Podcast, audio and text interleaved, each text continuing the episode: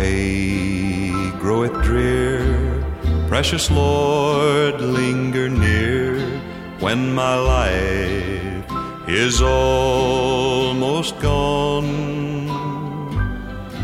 Hear my cry, hear my call, hold my hand lest I fall. Take my hand, precious Lord, lead me on.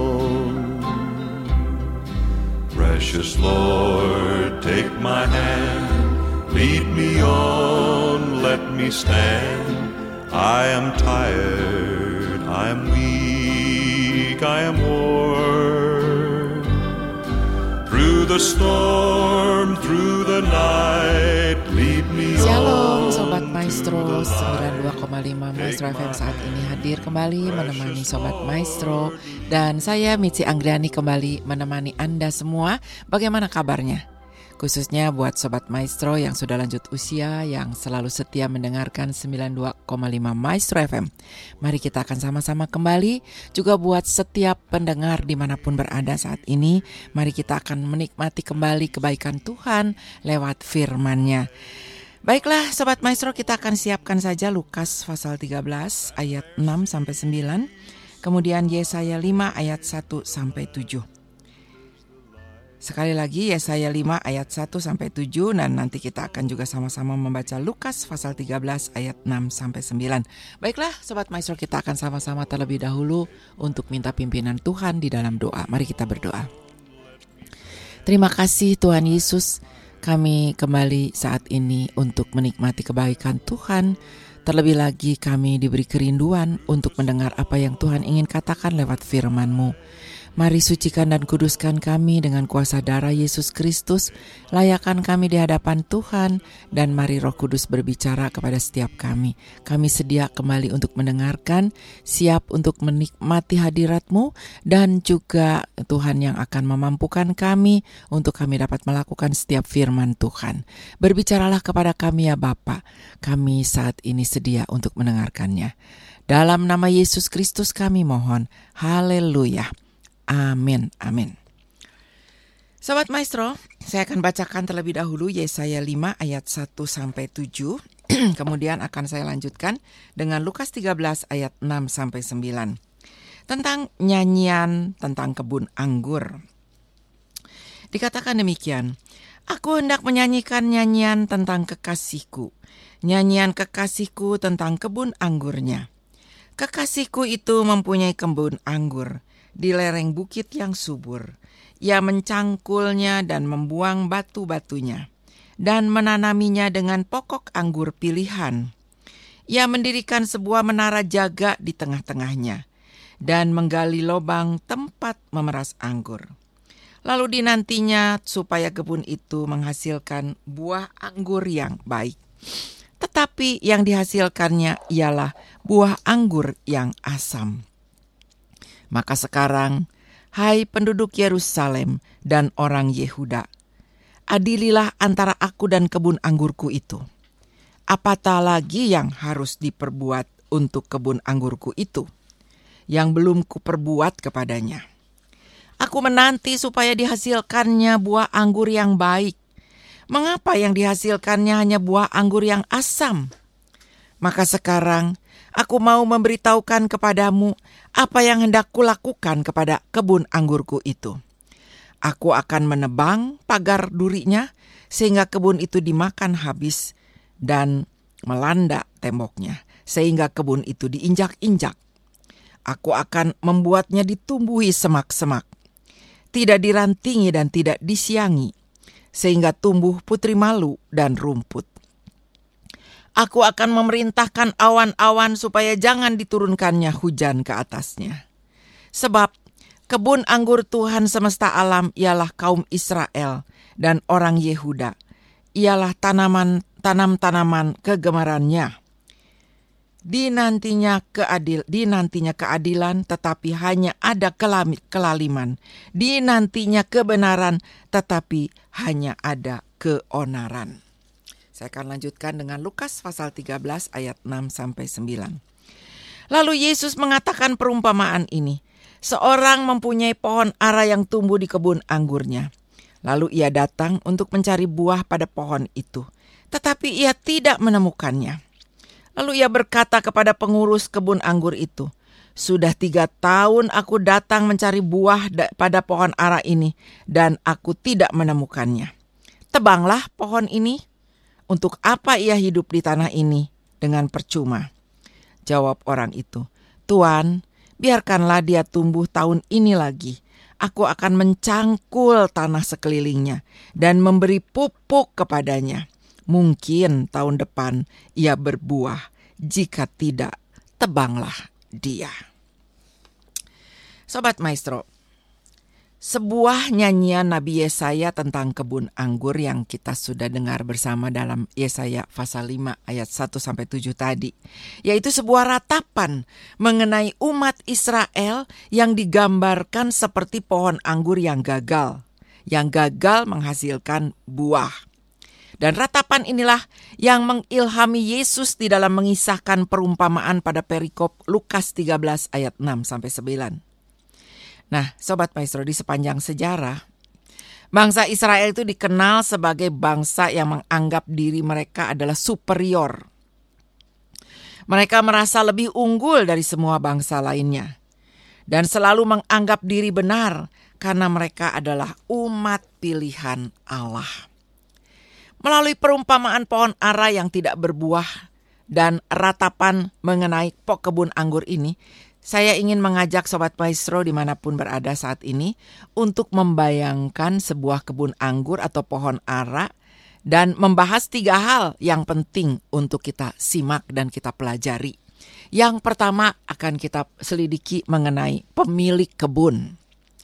Sobat Maestro, daerah Palestina itu dikenal sebagai wilayah pegunungan yang subur. Di sana sangat mudah kita jumpai berbagai pohon buah-buahan seperti pohon zaitun, pohon delima, ya, pohon anggur, pohon ara dan sebagainya. Karena kondisi tanah yang baik, maka pohon ara juga tumbuh dengan subur di mana-mana. Ingat, uh, sobat maestro, mungkin kita uh, pernah membaca atau mendengar firman Tuhan di mana Yesus bersama murid-muridnya dalam perjalanan dari Betania ke Yerusalem, mereka menemukan sebuah pohon ara di tepi jalan. Namun sayangnya pohon ara itu tidak menghasilkan buah. Kemudian Yesus mengutuk pohon ara itu sehingga pohon itu menjadi kering. Pohon ara yang disebutkan dalam perikop Lukas pasal 13 ini juga sama. Ya, yang disebutkan oleh Eh, firman Tuhan, tapi tidak sama dengan pohon ara di tepi jalan itu.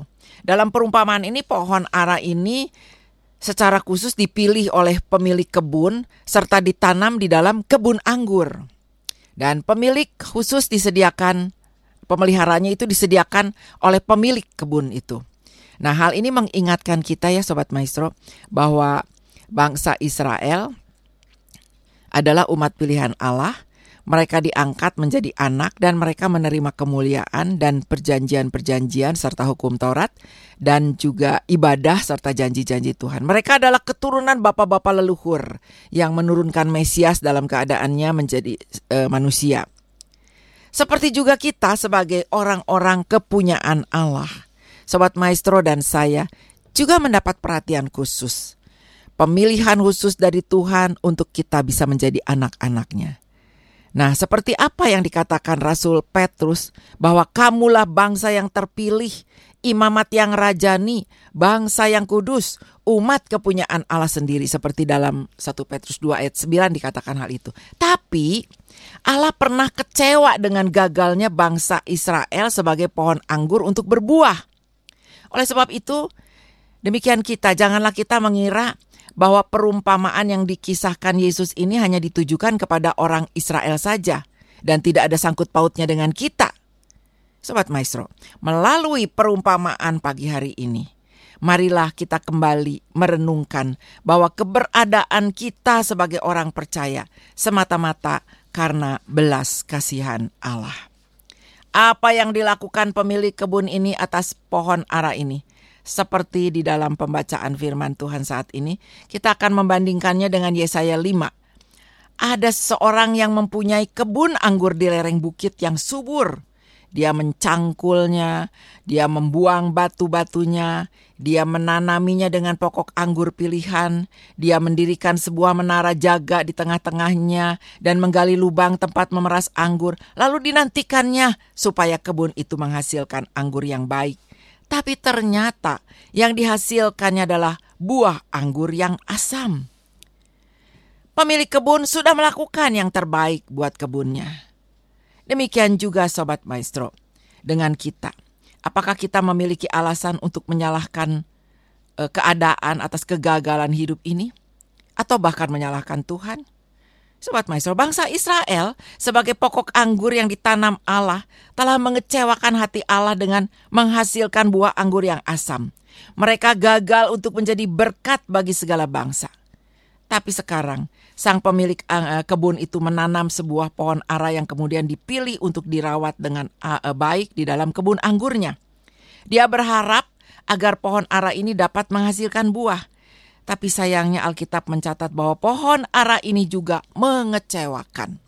Sobat Maestro, pemilik kebun berkata, sudah tiga tahun aku datang mencari buah pada pohon ara ini dan aku tidak menemukannya. Pada tahun pertama ia tidak menemukan buah ara tapi ia masih dapat memakluminya. Mungkin pohon ara itu masih terlalu muda untuk menghasilkan buah. Pada tahun kedua dia kembali tidak menemukan buah. Sangkanya mungkin kurang pupuk dan ada hambatan lain. Lalu ia menambahkan pupuk, menyingkirkan hal-hal yang mungkin menghambat pertumbuhan pohon itu dengan mencangkul tanah di sekitarnya supaya pohon itu bisa berbuah, membuang batu-batu di sekelilingnya. Lalu pada tahun ketiga, ia tetap tidak mendapatkan buah pada pohon araknya. Dengan demikian jelaslah bahwa masalahnya bukanlah kurangnya perhatian dari sang pemilik kebun, bukannya kurang baik kualitas tanahnya, bukan bukannya kurang banyaknya pemberian pupuk atau kondisi sekeliling, ke, sekelilingnya yang tidak mendukung. Tapi dalam hal ini persoalannya terletak pada pohon ara itu sendiri. Sobat Maestro, demikian juga Allah mungkin berkali-kali memperingatkan umat Israel melalui para nabi dan juga hamba-hambanya supaya mereka menjadi pohon yang senantiasa berbuah lebat. Sehingga mereka menjadi berkat bagi bangsa lain. Tapi mereka mandul, mandul secara rohani. Tuhan berharap agar mereka menghasilkan buah pertobatan, buah keadilan, dan buah kasih. Tetapi yang dia dapati pada mereka adalah buah kebencian, buah kedengkian, serta penolakan atas diri Yesus anak Allah Sang Mesias yang diutus ke dalam dunia ini. Sobat Maestro, kita ini berada dalam lingkup pemeliharaan Allah. Dengan segala kelimpahan berkatnya, melalui keleluasaan beribadah, ya, melayani serta bersaksi bagi Tuhan di negara kita ini. Allah menuntut kita untuk menghasilkan buah yang dapat menjadi berkat bagi orang lain. Tapi kita pun akan mengecewakan Allah, sang pemilik kebun, apabila dia tidak mendapati buah dalam hidup kita. Jadi sobat maestro, kita belajar bagaimana perasaan pemilik kebun kalau kebunnya itu atau pohon-pohonan yang ditanam itu tidak menghasilkan buah.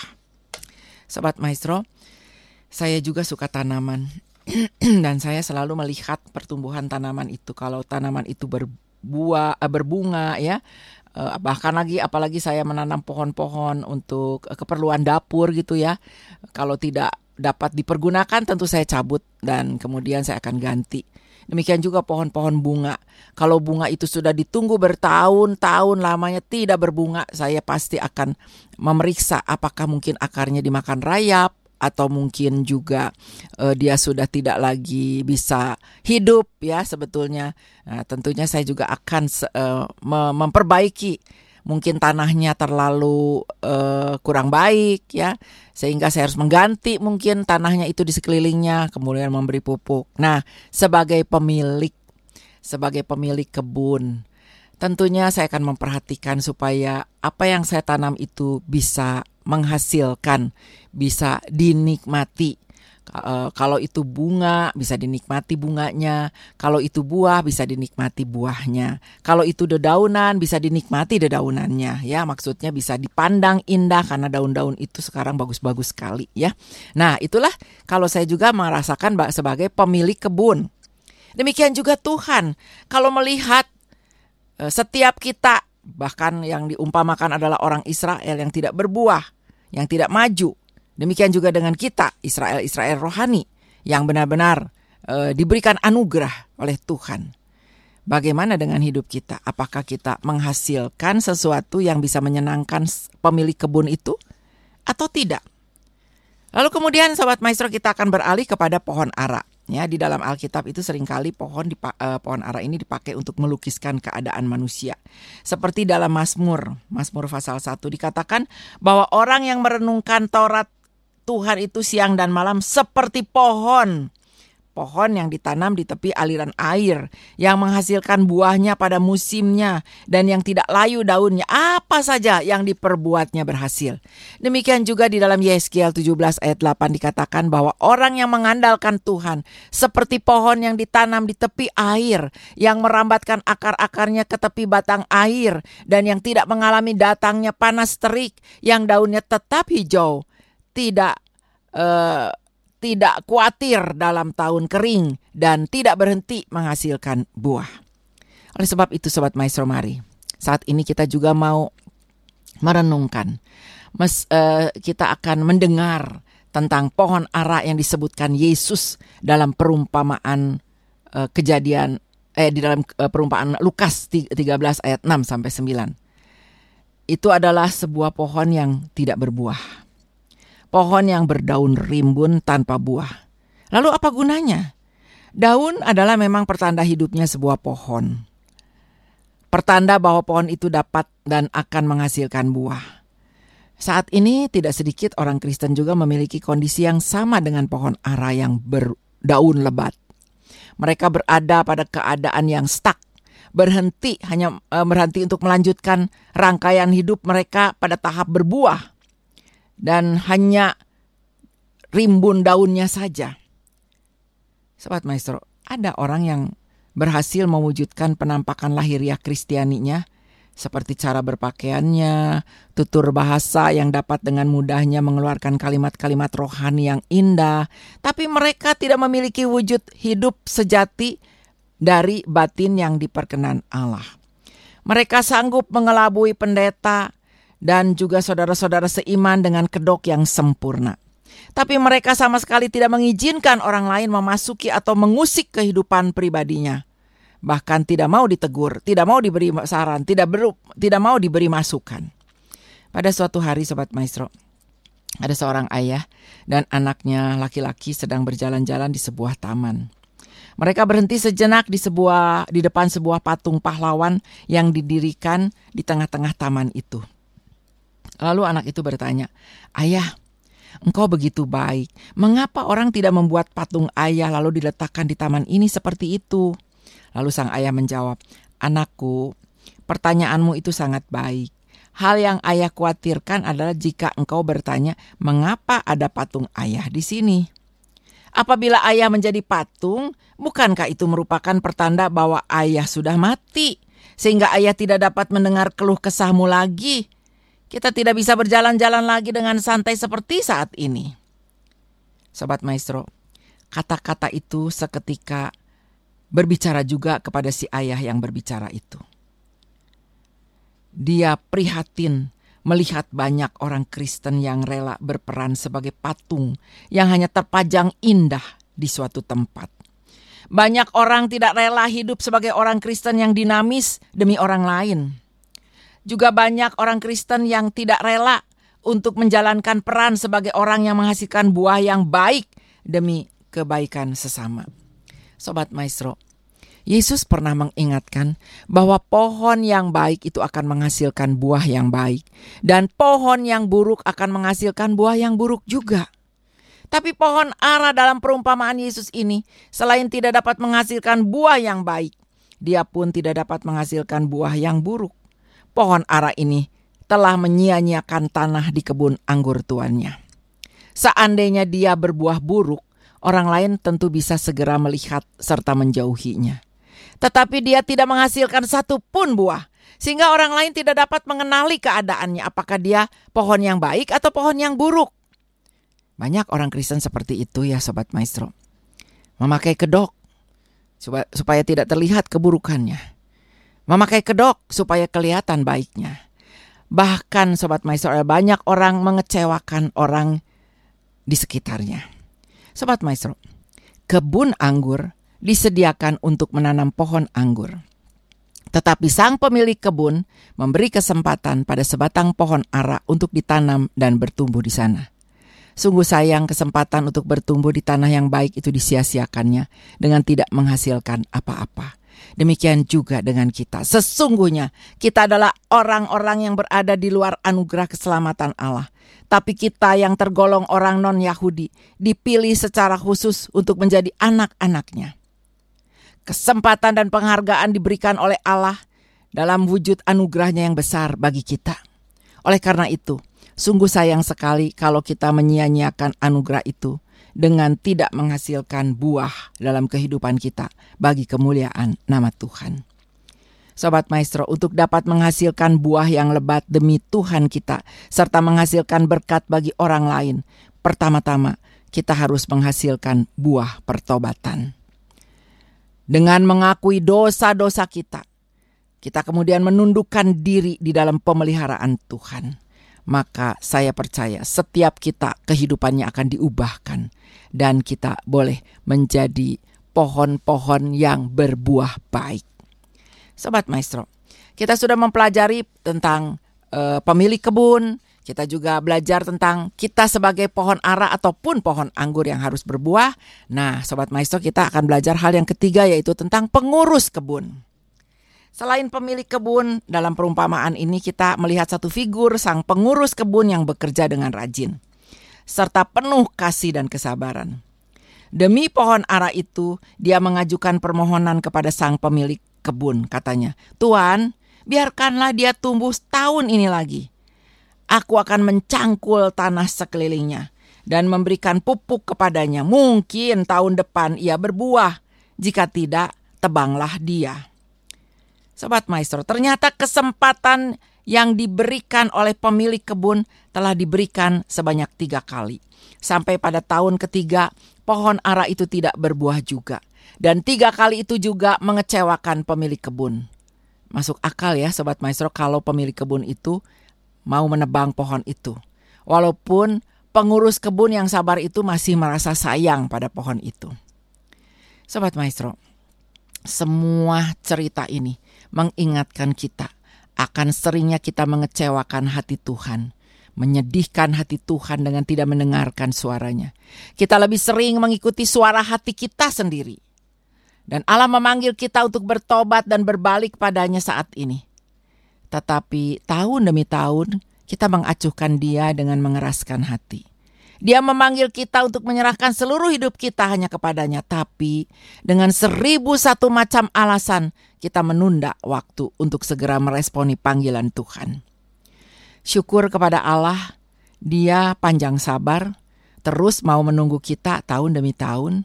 Dia tetap menaruh harapan bahwa mungkin satu saat musim semi akan berga, uh, akan bertumbuh dan kita akan bisa dituai kita akan berbunga mekar dan tidak lama, lagi kita akan menghasilkan buah. Apakah kita masih ingin berlama-lama mengecewakan hati Allah, Sobat Maestro? Sudah berapa lamakah kita telah membuat dia menunggu respon kita? Mari, kita masing-masing di hadapan Allah yang maha tahu, mau menghitung kembali waktu-waktu yang telah terbuang tanpa menghasilkan buah. Sobat Maestro, Pemilik kebun meminta pengurus kebunnya untuk menebang pohon ara itu, supaya dia tidak perlu lagi mengurusinya. Tetapi sang pengurus kebun masih berjuang keras supaya pohon ara itu berbuah. Padahal sebenarnya jalan yang paling mudah dan praktis serta ekonomis adalah menebang saja. Beres gitu ya Sobat Maestro. Ketika mengajukan permohonan, sang pengurus kebun ini mempersiapkan rencana yang matang sehingga dia dapat segera bertindak. Dengan penuh harapan, Dia ingin melakukan pekerjaan ekstra untuk pohon ara yang tidak berbuah ini. Dia mau mencangkul tanah di sekelilingnya, dia mau menambahkan pupuk secukupnya, dan dia sama sekali bukan tipe orang kaya yang menutup gudang makanannya pada masa bencana kelaparan. Dengan murah hati dia akan merawatnya dengan kesabaran. Kemudian sambil bersujud dia berdoa untuk memohon agar Tuhan mencukupi kebutuhan makanan orang-orang yang sedang kelaparan seperti pohon ara itu. Dia bukan jenis orang yang berdoa untuk keselamatan anggota keluarganya, tetapi perilaku serta tutur katanya dalam kehidupan sehari-harinya menjadi batu sandungan bagi mereka. Sobat Maestro, pengurus kebun juga dalam tanda kutip. Dia bukan juga tipe orang Kristen yang selalu mendoakan kebutuhan gereja tanpa pernah memberikan persembahan. Padahal dia tahu dengan pasti bahwa gereja sedang membutuhkan dana pelayanan. Sobat Maestro, pengurus kebun juga tidak hanya memohon, tapi dia juga segera bertindak. Sobat Maestro, dalam perikop ini kita menyelidiki ada dua pekerjaan tambahan yang harus dilakukan. Pertama, dia mencangkul tanah di sekelilingnya untuk melonggarkan. Kedua, dia menambahkan pupuk. Tujuannya adalah agar tanah itu mampu menerima curahan air dengan lancar, dan pupuk dapat mendorong agar pohon itu sehat dan dapat menghasilkan buah. Demikian juga, sobat maestro, sepantasnya kita kita menaikkan pujian syukur kepada Allah atas segala keadaan yang menunjang pertumbuhan kerohanian kita. Kita memiliki Alkitab sebagai firman Allah yang dengan bebas dapat kita baca kapan dan di mana saja sebagai pupuk hidup kita. Kita masih memiliki keleluasaan untuk beribadah kepada Tuhan dalam jemaat di saat ini di beribadah. Sobat Maestro udah sudah banyak sekarang ibadah onsite, tetapi masih banyak orang Kristen yang keenakan hanya duduk-duduk saja mengikuti kebaktian online. Padahal pada saat kebaktian online kita sudah kendor, sudah tidak lagi semangat seperti pada waktu pandemi terjadi di awal. Kita sekarang menjadi sebuah kebiasaan sudah duduk diam di sofa yang empuk, eh, membuka layar televisi atau laptop atau hanya di handphone sambil santai-santai mengikuti kebaktian atau ibadah online. Padahal sekarang Tuhan masih memberi kesempatan bagi kita untuk kita ibadah onsite. Kita memiliki hamba-hamba Tuhan sebagai Bapak dan Ibu rohani kita yang bisa kita temui kita masih dapat dikoreksi oleh firman Tuhan yang mencangkul seluruh kendala pertumbuhan rohani kita. Kita juga mengkonsumsi firman Tuhan sebagai makanan rohani yang terus diberikan bagi pertumbuhan kerohanian kita. Sebab itu tidak ada alasan kita untuk gagal berbuah bagi kita, bagi Tuhan Yesus, bagi kemuliaan namanya. Sobat Maestro, memang ada kalanya kenyataan tidak sesuai dengan harapan. Seringkali kita gagal memenuhi harapan Allah. Persoalannya bukan pada keadaan atau pada Tuhan atau pada orang lain, bukan, tetapi pada diri kita sendiri. Sobat Maestro, hari ini Tuhan masih menyediakan kesempatan bagi Sobat Maestro dan saya. Dan kita tidak boleh menyia-nyiakan berkat dan kesabaran Allah yang tidak berujung. Memang Yesus tidak mengakhiri kisah perumpamaan ini dengan menceritakan nasi pohon ara itu. Yang menjadi fokus perumpamaan ini adalah kerja keras pengurus kebun untuk mengusahakan agar pohon ara ini dapat menghasilkan buah. Sobat Maestro, saat ini kita renungkan apakah pemilik kebun anggur yaitu Tuhan Yesus bagi hidup kita melihat kita berbuah atau tidak? Atau kita yang menjadi pohon itu sendiri yang harusnya berbuah tetapi kita ternyata dalam kehidupan ini stuck. Tidak melakukan apa-apa, maju tidak, mundur tidak, hanya jadi orang Kristen yang tidak berbuah. Atau kita sudah meningkat kepada seorang menjadi pengurus kebun yang mau melayani, yang mau berkorban, yang mau memberikan waktu ekstra, memberikan pupuk dan menggali atau mencangkul tanah di sekeliling pohon itu supaya berbuah. Apakah kita sudah menjadi berkat? Saya percaya kalau kita sudah jadi pohon ara yang berbuah, satu saat kita akan menjadi pengurus dari kebun itu untuk membawa atau memelihara pohon-pohon yang bisa berbuah. Mari kita renungkan bersama-sama.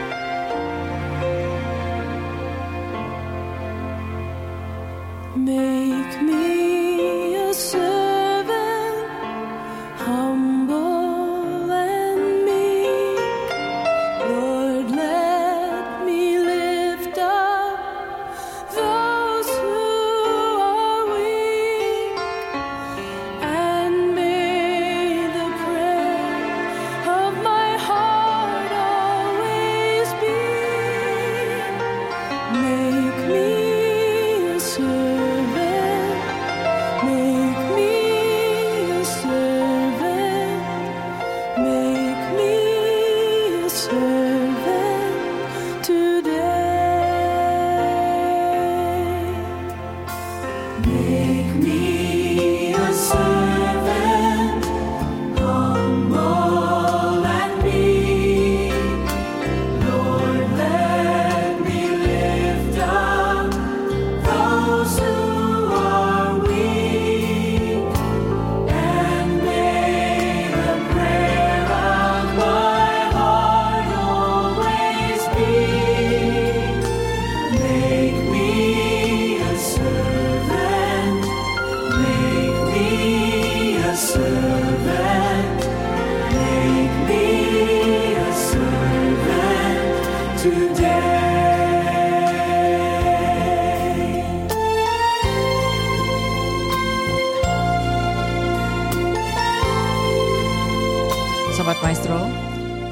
Kita masih diberi kesempatan untuk melayani, masih ada waktu untuk melakukan apa yang dapat kita lakukan.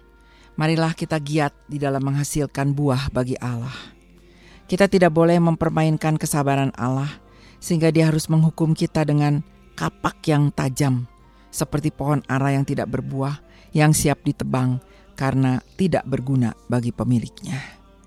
Biarlah setiap kita boleh menjadi pohon-pohonnya Tuhan yang berbuah, menjadi lebat dan bisa dinikmati, memuliakan nama Tuhan, bahkan beranjak lebih lagi. Kita bisa menjadi seorang pengurus kebun yang bisa bekerja di ladang Tuhan untuk bisa membuat banyak pohon-pohonnya Allah berbuah. Kita menjadi berkat. Mari kita berdoa. Terima kasih Tuhan Yesus kami diingatkan bagaimana kehidupan kami tidak boleh berhenti hanya hanya hanya bertumbuh tetapi juga harus berbuah. Biarlah setiap kami tidak hanya berdaun lebat tetapi berbuah lebat. Tuhan tolong supaya kami boleh menyenangkan pemilik kebun yaitu Tuhan sendiri. Kami boleh menjadi pohon-pohon yang berbuah, bahkan kami boleh bertumbuh menjadi seorang yang lebih lagi bisa menjadi berkat menjadi seperti pengurus kebun yang mau ber uh, yang mau berkorban, mau mem memberikan waktu ekstra, bekerja dengan baik dan bisa menjadi berkat. Terima kasih Tuhan kau mengingatkan kami lewat firman-Mu pada pagi hari ini. Tuhan memimpin kami untuk kami dapat terus berjalan bersama dengan Tuhan dan Tuhan yang akan menolong kami. Terima kasih Tuhan, dalam nama Yesus Kristus kami sudah berdoa dan memohon. Haleluya. Amin. Amin. Sobat Maestro, saya percaya setiap Sobat Maestro diberkati saat ini dan Tuhan sudah memberikan kepada kita penjelasan yang jelas untuk kita dapat melakukan apa yang Tuhan mau. Baiklah Sobat Maestro, uh, saya Misi Anggriani dari Geraha Maestro akan segera undur diri. Tuhan akan menolong setiap kita untuk berjalan menjalani kehidupan ini. Kita akan berjumpa di lain kesempatan. Shalom, damai sejahtera Tuhan beserta dengan kita sekalian.